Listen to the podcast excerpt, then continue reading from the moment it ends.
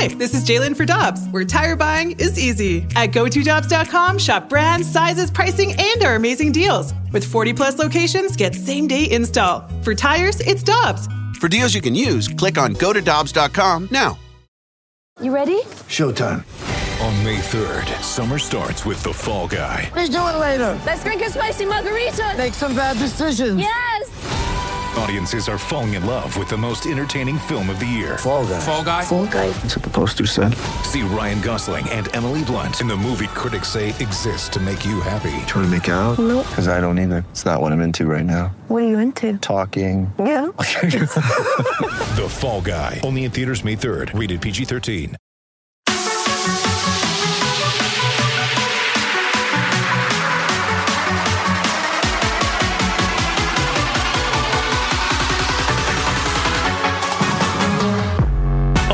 Brad Thompson and Tanner Hendrickson, I'm Alex Ferrario. It is BK and Ferrario, BT and Ferrario here on 101 ESPN. Coming up in 15 minutes, we'll get back into the Cardinals offseason and how you feel it should be graded after what they have done. But now we head to our Brown and Crouppen celebrity line and welcome in our betting analyst. We talk to him weekly here on BK and Ferrario. He is Ben Heisler, and you follow him on Twitter at Benny Heis. Ben, how are you, buddy?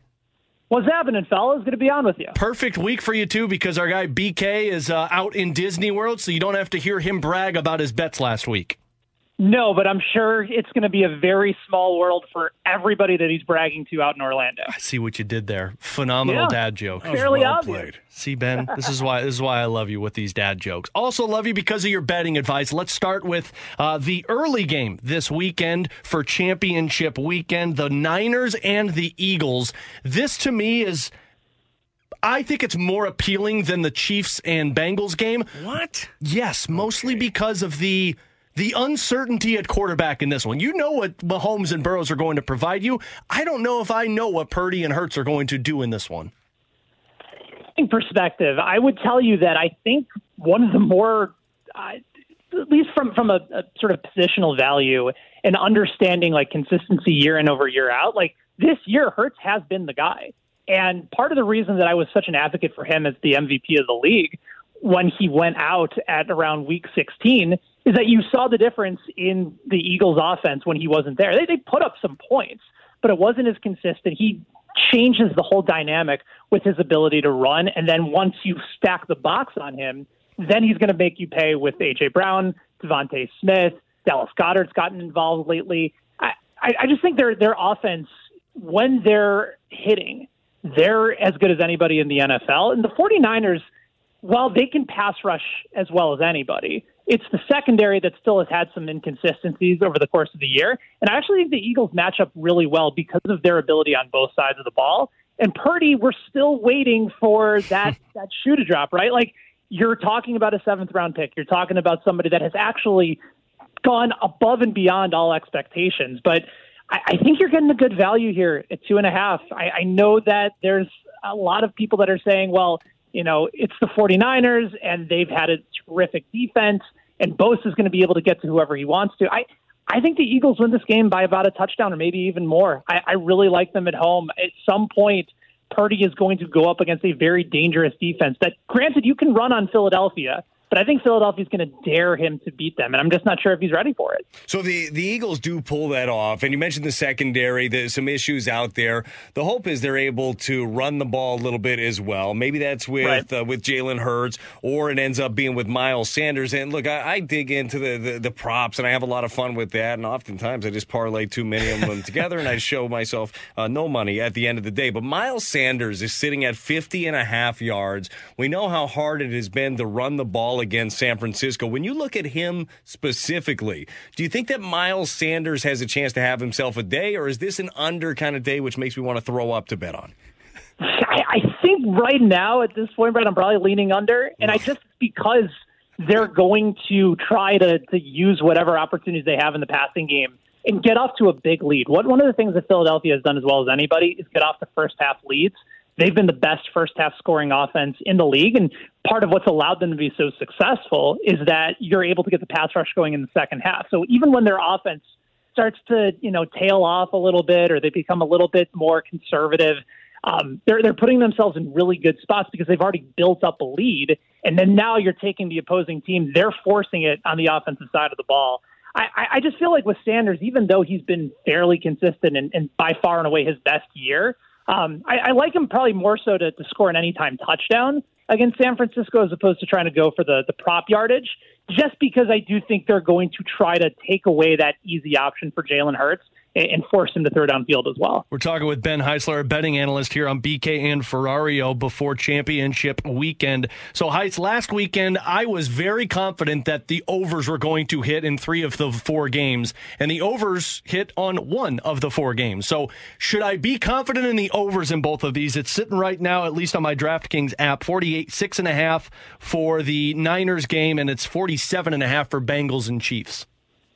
That's been interesting. Let's start with the Bengals and Chiefs because we've seen that number take uh, a large dip from where it initially opened, going from about 50 and a half all the way down to 46 and a half at most books. It's now up to 47 and a half fairly consistently. And I think that's just the Mahomes effect, right? Like now that he's back and you know for sure that he's going to play and gut through that injury, um, there's just much more confidence in the overhitting. But uh, Chiefs games historically, especially at Arrowhead, have actually gone more so towards the under, despite them having a terrific offense and us associating Mahomes and Travis Kelce and the rest of that team uh, with scoring a ton of points. They've actually done better scoring on the road, and their defense has played uh, much better at home. I, I think in this particular spot, I'm still probably leaning on the under for that game only because you know that there's going to be a lot of uh, opportunities missed for Mahomes not to be able to play with his hair on fire. Like that's part of what makes him so dynamic and unstoppable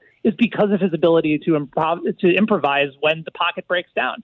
With Burrow, they're, they're just more methodical. Like they'll go down the field. They had a lot of long sustained drives last week. I think they're going to try and have that same game plan to try and keep Mahomes off of the field. So I like the under in that game. As far as 49ers and Eagles, I, I think right now you're getting it at a better number, even though it's also gone down. The fact that you can get it at 46 or 46 and a half, I, I see this game probably being closer to like that, you know, 30 to 24 type range. Uh, I do think you're going to see both offenses put up some points. It'll just be a matter of whether or not the 49ers get to play the type of offense they want to play if they're up in the first half. That's the question. I'm not sure if they're going to be. Heights, what do you make of all of the line movement in that AFC championship game? It started out uh, uh, the Chiefs favored three. I think it jumped the fence for a little bit, then ended up coming back. I mean, the, the bets are just coming in every single way. this is like a, a dream for Vegas. Uh, yeah, they're they're trying to get it as even as they possibly can. I I think where they opened it up was fairly traditional, right? Like two very evenly mm-hmm. matched teams, still some questions at the quarterback spot uh, home field, which was going to be a, a, theoretical issue if the game was going to be against Buffalo and Atlanta, right? Um, now that you're having the game in Kansas City, um, they'd probably open it up too high. I would have probably opened it up at maybe Chiefs minus one and a half or two, but three is fairly standard. Um, and now it's gone all as, as low as uh, Chiefs plus two. That was yesterday. And now it's pretty much minus one for Kansas City across the board if you look at some sports books, they still might be hanging uh, a plus one on, on Kansas City, depending on where you look. Um, I, I think the market is basically telling you their confidence in Pat Mahomes to be able to go out and be a difference maker on the field. If he wasn't anywhere close to 100%, which he's not, um, there was a reason. Joe Burrow's beat him three straight times. He's looking for four in a row. Uh, but now that Mahomes has gone on the field and, and looked much better than maybe where expectations were, I, I still think there's a sense that Kansas City at home having that advantage and still having Mahomes in an ideal spot where he's not going to try and lose four games in a row. I, I think that at least the public's perspe- uh, perception here is that they're going to find a way to pull it off. Heights, final one for you. Favorite prop bet for this weekend?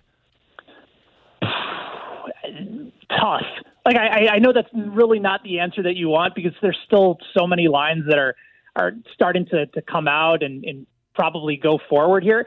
I, I will say this: if you can find a teaser with the Chiefs still on the board as an underdog and move them from from plus one to plus seven at home, that's something that I'm very much on board with. Do that with the 49ers, get it up to eight and a half. I, like I said, I still think the, the Eagles win by a touchdown. But if you're getting it past three and seven for San Francisco in a game that should be fairly close, um, I, I think that's probably the play for me. I don't know if I can do it with Cincinnati, um, just because Kansas City's at home. Um, I, I just trust Kansas City to eventually get the job done. But I, I think if you can find that right teaser with Kansas City and also with uh, with the 49ers here, that's probably the move for me. It's going to be a fun weekend. Heist, we appreciate you hopping on with us. Always appreciate the uh, betting analysis. Enjoy the weekend, and we'll talk uh, next week. You got it, fellas. Good to talk to you.